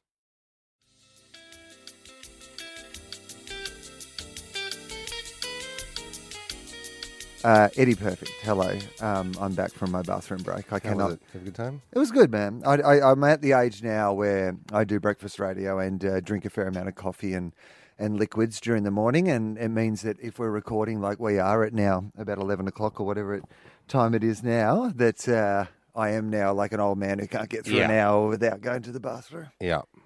It's pretty great, mate. It's pretty great getting older. I love it. My hips hurt, my back hurts, my bladder's gone, my hair's gone grey. So funny. Uh, how old are you now? I'm turning 42 in December. You look good. You look You do like a too. you look a very youthful looking man. Your hair is still good too. You have great hair. You've always had great Oh, hair. thanks. Um, I ask people on this podcast uh, whether they have a philosophy Yeah. to life, love, m- work, whatever it is. I just like the idea that you know, is there a motto by which you live, or is there a you know perspective you know through which you f- you know have, like think about your life? Yes, I mean all of them come with a caveat that I I don't particularly achieve it all the time, but um, uh, I think kind of like one of the prevailing things um that is important to me is courage, and you know that manifests itself in lots of different ways, but um, uh, courage is a is, is a is a big part of my job. Take, taking creative risks, um, backing yourself, um, taking a chance. Um, obviously, you know, it's a financial risk just being in this job, um, and with those kind of leaps of um, faith and those kind of uh, risk-taking ventures, it's really important um, to for the people around you in your life to work very hard to make the boat make the best of those. Not, no point kind of like you know um, leaping into the unknown and then just lying on the couch. Um, um, I think uh, there was there's a great uh, Leunig cartoon. I don't know whether whether this concept was originally his or not, but it's um, you know the one that says there are only two emotions, love and fear. Um, and I I I've sort of seen that borne out time and time again. Um, that that um, love requires love. I think encapsulates all things, like um, like we were talking about before, being able to accept that people are different to you, have a different point of reference to you, that think about um, aspects of their humanity in different ways to you. Um, that love being able to love them and to love people you disagree with, and um, that's really important. Doesn't mean you don't have to fight for what you believe in or fight for stand up for other people. I just always kind of been hardwired to despise injustice and um, and cruelty and um, and uh, kind of a homogenous mindset that wants everything to be kind of like similar or cookie cutter. I don't like rules very much. Um, but then I also think that I'm pretty responsible in governing myself. I don't. I've I've always like being one of those I don't think the rules apply to me person, but in a in a kind of quiet way. And I just sort of like um I'm not big on confrontation, but one of the things I've always done is sort of just I don't know, you, you look at a mountain over there and you go I'm I'm going to climb up that I'm going to climb up that mountain and I shut the hell up about it. I don't t- talk about it. Hey guys, guess what? I'm going to go climb that mountain. Or you yeah, know, so you're not one of those great. people who uh, you has the sort of you know Babe Ruth style come out and point at the you know the fence you're going to hit the baseball over. You're not one of those people that has to say I'm going to do this thing in 12 months to put it out there to the universe so that you can then do this thing. Yeah, no, I, I turn up. I probably don't have a bat in my hand. You know, like that's I that's kind of my style. You know. I've, I, I, mean, but I totally respect and admire, you know, like your Muhammad Ali's and Conor McGregor's and people that are like, I am the greatest. I'm always like, wow, okay. Um, but that doesn't, so I don't talk about it, but I, I have like, you know, I have a strong sense of confidence in, in what I do. And I also really love what I do. Um, and it is the, it is the art form that I was searching for my entire life. So now that I've found it, I'm like, I um I write alone most of the time, and so I create this crazy world where like I get to be every character in the show, and I, you know, I, I do their voices, and I and I write all write and record all of the instruments, and I arrange it all, and um, you know, I I create worlds, and it's just me at work every day. It's quite an, an insane thing, and then I have to like have little things where I'm like, okay, we're gonna have our like our coffee break now, and it's like an office I run, but just with one person. I had a Christmas party on my own, you know, like you know, and there are there are things you know there are things where I'm like, okay, I've written a song, and today I just have to put down all the backing vocals and the guitar, and I'm like, well, this is a great this is a great day because I don't have to make any creative decisions. I just have to play and sing and jam out. So I'm like, oh, this is this is good, you know. Um, and you know, it is a very long. The, t- the, the tip of the iceberg is exciting, and it's full of people, and it's full of you know, um, opening nights and red carpets and you know all that stuff. Which um, it does. It's never really appealed to me, but it, but the the tip of the iceberg I like is just being in a room with people and working on ideas. But underneath the water, all that iceberg is just loneliness and sort of self doubt. But I kind of love I love being in that now. That's sort of my natural state. I've just I've kind of like um, beaten myself into submission where I, I enjoy being on my own and I and I'm uh, you know I'm probably little I, I, used to be kind of a good mixture of extrovert introvert and be around people a lot and I'm around people kind of less now I have a, a few friends that I really love, and I have my family who I spend a lot of time with, um, and I really enjoy being with them. My wife is an amazing person. We often drink too much wine and just like talk. That's we just love talking to each other. We have a very um, complementary outlook on life, even though we do different things. Um, we have a, a healthy kind of um, awareness of the deficiencies of the human beings as a species, um, which I think more people should have. I think because we're the top of the food chain, we somehow think that oh we've nailed it, but we have um, faults. We have very faulty brains. So, was explore that idea a little bit more because I'm fascinated by by what you've said there. So, can you expand on that a little bit? Yeah. So, I mean, I can give examples of um, uh, disconnections of logic. Obviously, everybody has unconscious bias, and some people have conscious bias, and it's, it's in everything. It's not like um, um, pseudo scientific, you know. Um, that's the reason why when you audition for a symphony orchestra, you do it behind a screen and you have no name, and your name's not on the thing. You just that the, the, panel are listening to the quality of the playing. They don't know whether it's a man or it's a woman, wh- what nationality they are, what their name is. Um, there's lots of research that says if you apply for a job and you have an ethnic name, you're lot less likely to be called in for an interview. You know, we are biased. We I, are... I am familiar with the idea of bias. I mean, there's been those blind tests done, you know, like you said, where they change the name from a man's name to a female name, exact same application and mm-hmm. different results. But I was never aware that when you audition, because I've never had to audition for a symphony orchestra, I was not aware it was done anonymously. Yeah, yeah, it's done behind a screen, and it's quite, um, it's quite I mean, that automatically removes a lot of a lot of bias. It's almost like all job applications should have to happen behind a screen. I feel like that is a a broader idea that should be explored. Yeah, yeah. But I mean, it could be a twelve-year-old girl back there. Yeah. It could be an eighty-seven-year-old Vietnamese man. You don't, you don't know, and I and I like that. I also, uh, but I also find humans incredibly um, frustrating. Obviously, we're you know um, the, our inability to deal uh, with a crisis until it happens is kind of playing out eh, without, with regards to climate. But um, more things like how one day you can go to a petting zoo with your kids and you can pet a lamb and it's cute, and then that afternoon it's dinner. Or, you know, you go to the Melbourne Aquarium um, and see the wonders of, of the oceans from, from tropical to Antarctic. And then when you get to the cafe, you can have fish and chips. Yeah. You know, like it's so we are so. I mean, you odd. can't go through the aquarium and pick something for them to cook. It's not like a Chinese restaurant. It's not like you can go back and go, can you slice me a little bit off uh, Flipper over there? Yeah. But yes, I understand what you're saying. I'm um, being at the zoo, and there was a zookeeper giving a talk on. Uh, she had a, a, a, macaw on her arm. Beautiful South American macaw. It's like blue.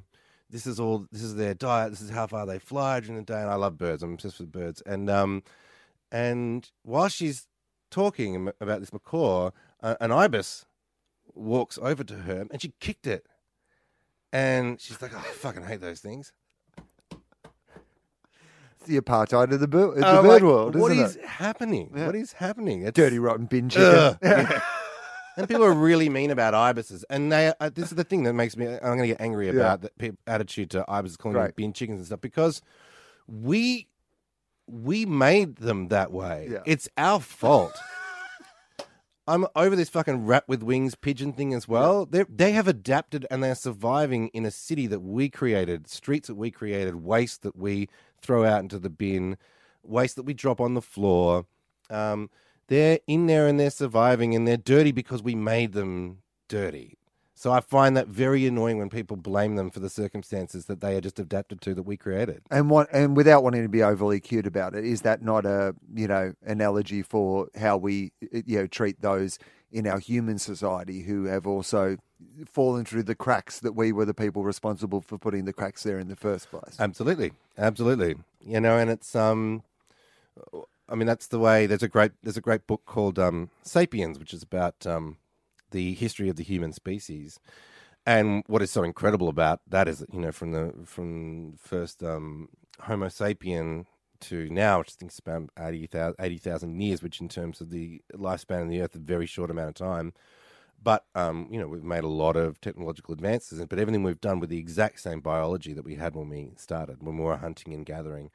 Um, and it's our ability to communicate that makes us a successful species, um, to share information and to progress. But we we also come from a very tribal background. Uh, the us versus them part of our brain um, is very easily manipulated, and um, uh, as the world gets larger um, and and there's more channels of communication open, we can be told who is us, and we can be told who is them. And once we made that distinction, then um, they kind of cease to have the same hu- human importance that we think people in our in group do. In and out group is such a strong, terrifying, uh, terrifying kind of part of our our species approach to how we deal with each other, and it's playing out all over the place, everywhere. You know, whether it's Muslims or it's Asians or you know, The New York theatre community not letting Australians come in to write a few musicals. yeah, yeah, that's the big thing we need to. yeah, where's that protest? But the point is, it's it's a version of the same thing. It can be escalated up to the nth degree where it becomes a very problematic thing. But they are both examples of a community and then an other, and the natural suspicion of it Yeah. just because it's other. I love it. If you stand in the street and you look up at something, everyone will stop and look up with you. If you in New York, people join a line and they don't know what the line is for.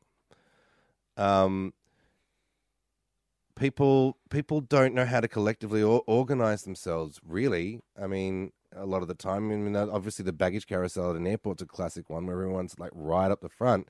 If you all took two steps back, you know, you could see your bag, you could get your bag. It, would- it would be so much better. And every time it drives me crazy, I'm like, but you can't yell out, "Hey guys, let's all just take a couple of steps back." And I mean, we did, we we are not good at.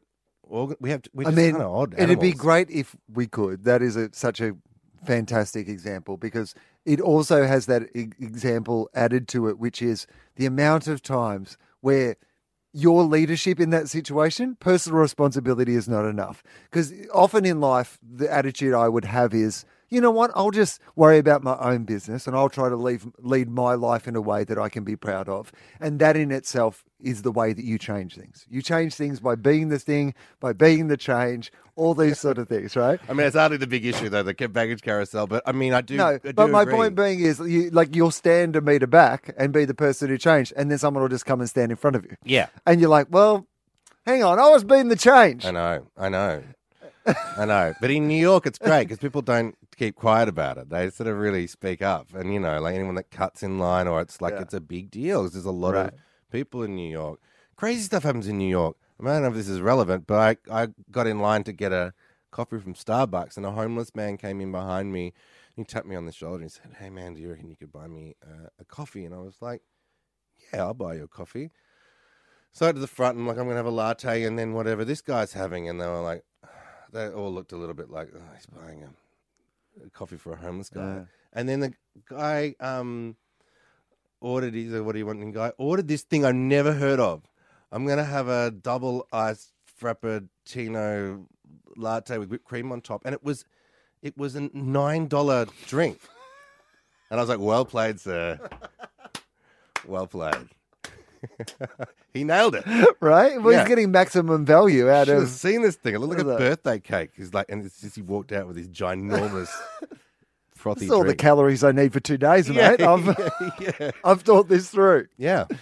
Um, okay, so uh, human beings, you talk about that book, Sapiens, which is an amazing book. Um, what is your balance between what you put out into the world through your work, through your art, and what you have to take in to fill up your brain so that you have interesting things to talk about and you know write music about and you know um, you know kind of a, a palette with which to work how do you balance putting stuff in versus you know tearing stuff out Um, that's a really good question. I I like to read a lot, and I, I see quite a bit of theatre. I try and go and see a lot of theatre. Uh, I listen to music a lot. I, I really enjoy putting on headphones and just walking and listening to music. I've gotten my ears have gotten. I think all people's ears get lazier as you get older, and it's a lot easier to just to kind of stick with the music, you know, because you you can count on that experience being enjoyable. But I do if I'm going from A to B in New York, walking and putting the headphones and and get an album I haven't listened to and, and make myself listen to it. Um, but a lot of it, a lot of it's now really coming from the, the domestic. You know, the last piece I wrote for Melbourne Theatre Company, Vivid White, was all about ho- houses, buying houses, renovating houses, because that's what I was doing, and I just thought it was eh, hilarious. The whole thing was that's that's what middle class people talk about. You get to a certain age, and you go over to someone's house, and they show you their renovation, and you're like admiring a cupboard. You know, I'm like Jesus Christ, or you know, they talk about schools in New York, everyone just talks about schools all the time, or you know, um, I, I, that's my world. So I write about that world. Beetlejuice was very much about what happens when, what happens when um, a, fourteen-year-old girl loses her mother, um, and her father is completely unable to deal with it, help her deal with her grief. That's what Beetlejuice, the musical, was about. And, you know, my wife Lucy lost her mum when she was eight years old and grew up without a mother, without any of that kind of um, physical affection, and was very difficult for her. And she has a, you know, it's, it's sort of shaped her life. She's an incredibly strong person, um, driven person. Um, you know, having all of that insecurity, she bought an apartment that she couldn't afford at the age of 25 and worked her ass off to, to get because she wanted to be in a place that she couldn't be kicked out of. You know, like she's a really impressive human being. But over the however long we've been together, I mean, like we've been together for about 13 years now. You know, I, I'm fairly intimately acquainted with what the repercussions of losing your mum at eight years old are on her, even though they're not mine. Um, so a lot of that, a lot of that Lydia's character was um, made up of her story. So, um, you know, I think it it, it kind of has to come from life. You know, I'm writing a I'm writing a kind of a, the beginnings of two pieces and a, a new music theatre pieces, and one of them is uh, a comedy sort of set against the Holocaust. And I've been reading a lot of um, books on the Holocaust, and um, that's amazing because I mean, whenever you start a new project, it's an opportunity to research something you don't know or you think you know, but to but to kind of immerse yourself in it. Um, and I, it's almost like you just need all the information inside inside you. Uh, and then you can start to write, and it's informed by stuff. I mean, no one wants to see It's, it's weird that your opening song is "It Didn't Happen," and then the other one, the next one is "The Jews Run uh, Broadway." I you mean, Broadway. I mean, it's Well, an did- interesting take on the Holocaust. I did one at my my agent in New York said, "Don't put the Holocaust on stage," and I was like, "That's a great opening number." right. Don't Oh, yeah. put the Holocaust on stage. Yeah, exactly. That's what my agent said to me. Do it, and you'll be dead to me. You know that kind of Yeah. vibe. Um, so yeah, uh, I, I that's what I, I books books are really important. You know, Um, you you mentioned your children, and I imagine when it comes to moving overseas, taking this opportunity, feels like a very. I mean, you know, I lived in the US for ten years, and you know, was on the Yeah. road as a touring stand-up comedian. Yeah. You know, um, but I don't have kids. You know, I don't. I didn't have to move a family over. They didn't have to sort of sign up to my ridiculous dream. At the end of the day, I was just, you know, it was my ridiculous dream, and I was pursuing it. And good or bad, I was the person who had to deal with the sort of consequences of my actions and my decisions. But when you have a wife and when you have children, it's a much bigger decision to, you know, move them all overseas. And you know, I know that you obviously you went to America because you embrace their liberal gun laws and their uh, highly functioning healthcare system. that's it. Uh, I imagine that those things uh, are things that you know must be top of mind when you have children who are you going to put into a city and an education system and a healthcare system Yeah. and these sort of things. That so, how big a decision is it to take your family into that situation? Well, it was. I was always going to be working on these two shows con- concurrently, King Kong and Beetlejuice, and we had a two week rule um, when I was in Melbourne where I, I could go and do um, a development lab in New York, but it would be two weeks, and that was about right because you could hear on the phone that the wheels were sort of falling off the, at the end of two weeks, and then I'd come back. Those started to get a little bit longer, and it sort of got stretched. But I knew that if I went and worked on these musicals in New York without taking the family, um, we would just never see each other. And um, Lucy and I just kind of this instinctive thing from the beginning where we're like, we need to be together. If we start, if we start living separate lives, we will get divorced. Not, not that we. That sounds like a negative thing, but I, it's important for us to share experiences. I think that's, that's kind of quite a lot of research that um, suggests that uh, couples and families that share experiences, new experiences, stay together longer. And I think you have to invest in your relationship. It's really a very important. It's a very important connection that needs to be kind of nurtured, and sometimes it you need to spend money on it, um, or sacrifice money for it, or even sacrifice you know opportunities for it, um, because it's the most important thing. Um, and uh, and it's and it's while I feel like it's a very our marriage is really robust, and I this we both have this kind of unshakable feeling that um, we are going to be looking, waking up and looking at each other's heads until one of us dies. Um, things can go wrong. Things can go wrong with all sorts of things, and so um, we value it, and we kind of have those those rules. And I knew I w- would be an adventure in New York. Um, the one thing we were terrified of is like the active shooter drills that they do in schools. I, our our um, elementary school ha- did something, but it wasn't it wasn't kind of so intense. But um, that's always you know, terrifying. That idea that you put your kids through that.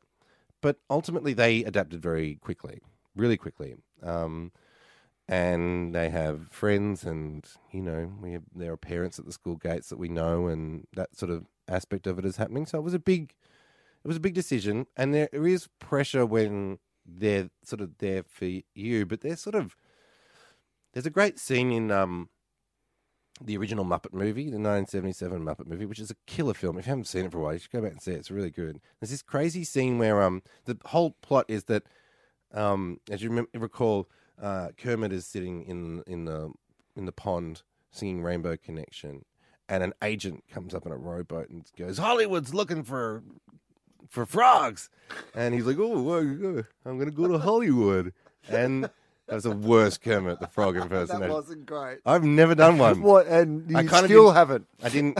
I didn't commit. I'm not going to try again. Um, you know what Kermit sounds like. So he kind of goes. He decides to go to Hollywood, and he, all of his friends kind of uh, come along with him and support him, help him get to Hollywood. There's a point at which I can't remember. Something happens. They get lost. They're in the desert. They're not going to make it. They're by the campfire. Gonzo sings this amazing song, one of my favorite songs of all time, called "I'm Going to Go Back There Someday." It's where he's just sort of looking at the stars and, um, um, yeah, it's like eh, it's it's it's a beautiful it's a beautiful song about not uh, looking at stars. I've never I don't think I've ever been there, but I'm going to go back there. It's a very existential song. Kermit is sort of like depressed, gets up, walks away from the campfire where everyone's sort of listening to this melancholy song by Gonzo, and he walks out into the desert in the dark, and he meets himself, and he has a conversation with himself, and I think his sort of shadow half is like, you know, what's what's going on? Why are you so sad? And he said, you know, I, I went on this journey, this adventure, and you know, I um, uh, everybody came to support me, and and now it's not happening, and I feel like I've let everybody down. And his shadow half says, everybody is on this journey with you because they want to be on the journey with you. It's their journey too, and you have to. I'm paraphrasing, but you can't make it all about you. You have to allow people to be on their own sort of adventure. And I think that's really true of what was going on in New York. Yes, they were there to support me, but you know, it's not like they're running around with towels and cups of tea and water bottles and mopping me down. You know, they're living their own life in a different place and having um, an adventure. And your, I just felt like my end of the bargain was to just work really hard and to not um, allow uh, too much of the outside world to affect my family. That you know, that I always feel like I'm a, prote- uh, you know, I'm I'm a protector of my family, and I need to be a nurturer and all that sort of thing. So So, with that in mind, when you look at the world, because I know that you're somebody who's always had a, you know, an eye to the broader implications of, you know, what's going on in the world. You mentioned the climate earlier. That was one of the things. But how do you feel about the, I'm always interested in getting a bit of a, a temperature gauge. I guess that's the, the, the, the maybe the wrong word to use, but um, about from people who have kids about how you feel about the yeah the future for your kids. Are you a person who's like, filled with optimism about the future? What's what are you cautious about? What are you scared about? You know, where do you see you know the future that your children are going to have, and how are you preparing them for that future? Um, it's a really good one. I, I it's a real combination of um of you have a very clear sense, or at least I did when I cut their umbilical cords when they were newborns. That you're like, oh, there you go, you're you're, you're your own person now, and most parents will tell you that having kids is a, is a really interesting process of discovering who these people are and you get to you get to look after them and care for them and give them all the opportunities you can while they're kids but they are certainly their own people and you don't know what they're going to do or who they're going to be. It's your job to teach them everything you know and to and to i guess not just teach teach um, them values but to to live by those values because people because kids you know, you, those parents that are like, you know, remember you got to do this and you got to do this, but if they're not doing it, the kids don't learn it.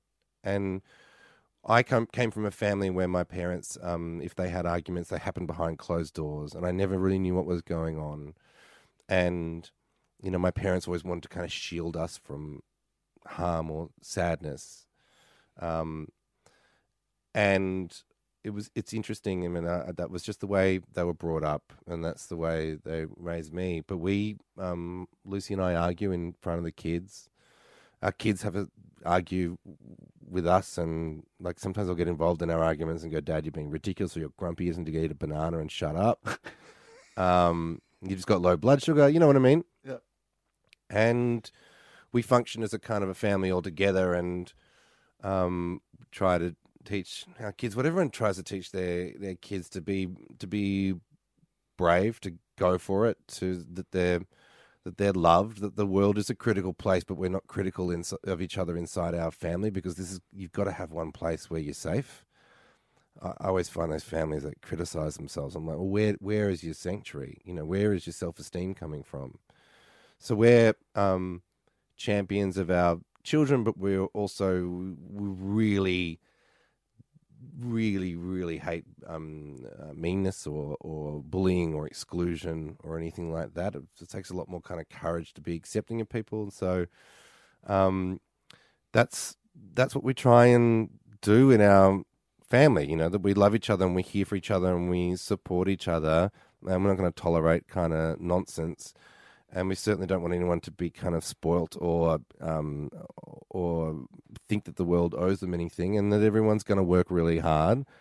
Uh, and everyone's got hopes and dreams, and everyone is different and unique, and we want we're going to support everyone's uniqueness. And my two kids are very different from each other, but they get along really well. One, my eldest one is super smart and, and has a lot of um, social awareness and is great with people and great with adults and curious and uh, very hardworking and self disciplined.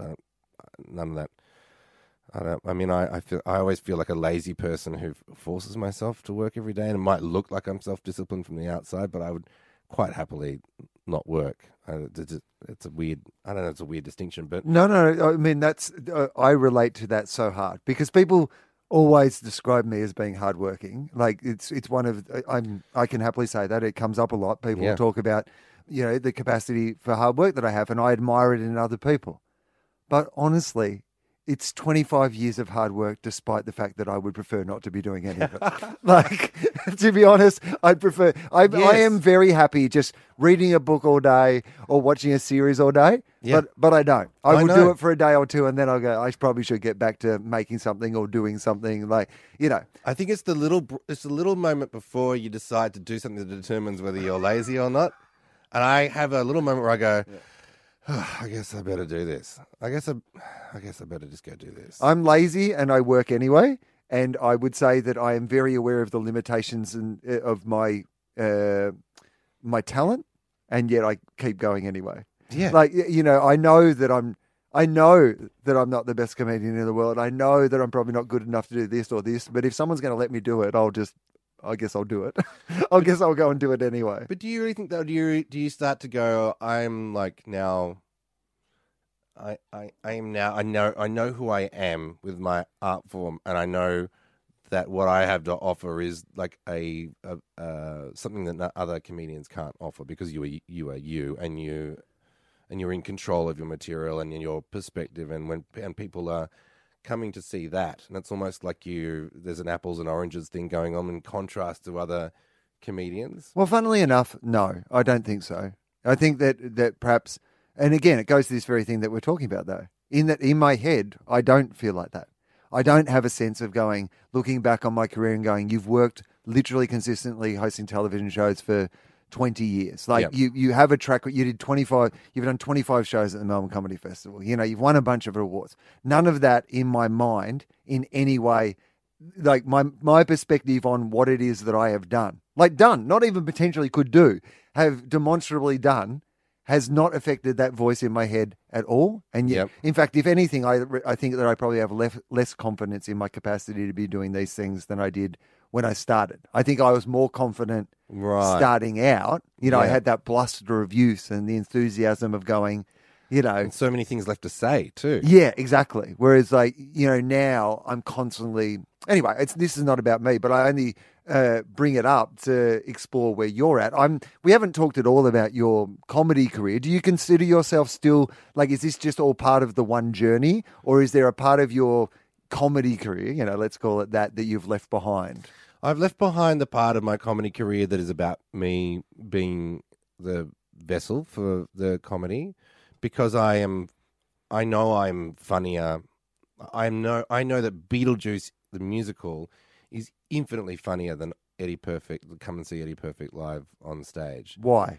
because it's not about me. It's not limited by me, and because when you have multiple characters in play, then you have the um, it's the difference between being a stand-up comedian and writing a sitcom. I guess you have the situation, and you have characters in conflict, and you have wants in conflict, and you have the gap between who people who people think they are and who they really are.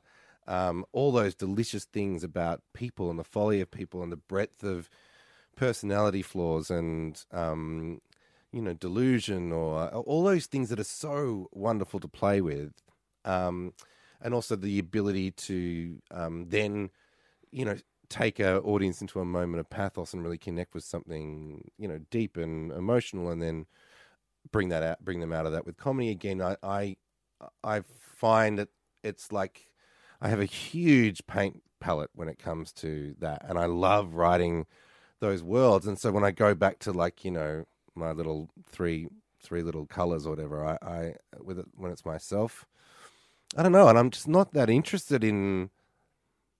I'm not that. I mean, I had a, done a lot of performing, but none of it ever feels as good as writing something or standing up the back of a theater watching. I mean, I've stood up the back of the Winter Garden Theater so many times and seen audiences just absolutely lose their minds. And there are like the comedic depth in the cast is incredible, but it's also the script is super funny, and the songs, you know, if I d- do say so myself, are funny. There's a lot of jokes in them, and they're landing, and you know, I don't have to do anything. I just stand there and it, and it happens, and that is um.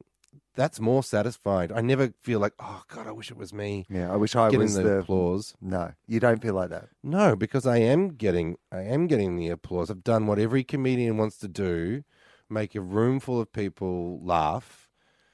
It doesn't it, it doesn't need me on the stage to feel good about it. It feels better. It feels better that I'm not there. That actually feels better to me. I'm like that that it's the ideas that are stronger, that are that are way stronger than I am. And it's it's not like a benevolent, unselfish thing. It's just like a oh, there's a world, and I can be at home eating Thai food, and then I get an email with the show report. Amazing show. This number got particular big applause. This was really well. Someone in the audience shouted out, and Alex Brightman dealt with it really well. Or this went wrong, but we covered it in this way. You know, and you get the the show up on this, you know, standing ovation, and I'm like, that is great. That is that is way more satisfying than performing. But I do miss make, making music, like playing music. So I'm doing a little bit more of that. But um, yeah, I mean it's uh it's it's a weird it's a weird thing. So that that's my comedy now. Um, you talk about the attitude the Australian, some of the Australian press had to, because there's a real. I think that you're one of those people that. Um, oh, do we have to wind it up? Yep. All right. Hang on. Does um, someone else need the studio? Sorry to Yeah, that's okay. That's fine. How much longer? No, no. Well, we can couple wind of it, we hours, can wind it? it up Yeah. in five if they need. If that's is that five okay? Yep. Thanks, Sorry. Rob. No, Sorry that's fine. No problem. Uh, there's some compulsory questions. We're going to jump straight to those. Oh, there's compulsory Okay. questions, right? yeah, okay. they're very quick. We've got five minutes, so All we'll right, do a lightning round. Good. What's your greatest strength? Um, mental health. Uh, oh, I wish I could explore that, but we'll do it another time. Weakness? What's your biggest weakness? Um, probably smoking cigarettes when I shouldn't be. No, yeah, okay. But you've got such a great voice, so it does help that. Yeah, yeah, I gotta get that. That. uh, career highlight? um, probably opening night of Shane Warne the musical was that was extraordinary. What do you think happens when we die? Uh, nothing. Nothing at all. Uh, well, our bodies go in the ground and then they decompose, and Do you think about death much? occasionally, Um, i do you think that thinking about death affects the way you live your life? not as much as it should. uh, there was a TV show called Heroes. Um, there was a villain in the TV show Heroes who had the capacity to steal superpowers from other superhero people. Right. But he was like a villain. He was a killer. He would kill them and steal their superpower. You don't need to kill someone, Right. but you can steal anybody's superpower. A skill from anybody in the world. What skill would you would you like? There's a scene in um, the great film Amadeus, um, based off the Paul Shaffer play, um, where Amadeus is writing one of his symphonic works at a billiard table, and just with just with a pen and ink, with a quill and ink, and he's rolling a billiard ball table around, just catching it with one hand and rolling it while he writes out this thing. And I, as a kid, I was always like, if I could get have the ability to take the music I hear in my head and and immediately pour it out onto paper or into sound or into the world, um, that would be that would be the superpower I want. And I've worked very hard to get close to that, but it's not. It's never going to be all the way there. Like, oh, I hear this and now, boom, it's out. That would be my superpower. I have a time machine. I don't have a time machine, but I have a time machine for the sake of this question. This is the final question, by the way. Thank you so much for doing this, mate. I could have honestly talked to you for another hour. Oh, we- it's been so much fun. Yeah, it's good to catch up, and Yeah. it's nice to see you. And uh, you're a lovely man, and I've always had a great deal of uh, affection for you. And it's nice to Oh, have likewise, the Wil. capacity to be able to sit down and have a chat. Yeah, it was awesome. Um, uh, so, mate, can I uh, ask you this one? So, time machine, round trip. Uh, you can go back to a moment in your life, revisit it, change it, or you could go back to a moment in history and revisit it or change it if you'd like. But it's a round trip on a time machine. What do you do with it? That's a nightmare question for me because I I don't even like looking at photos, uh, old photos.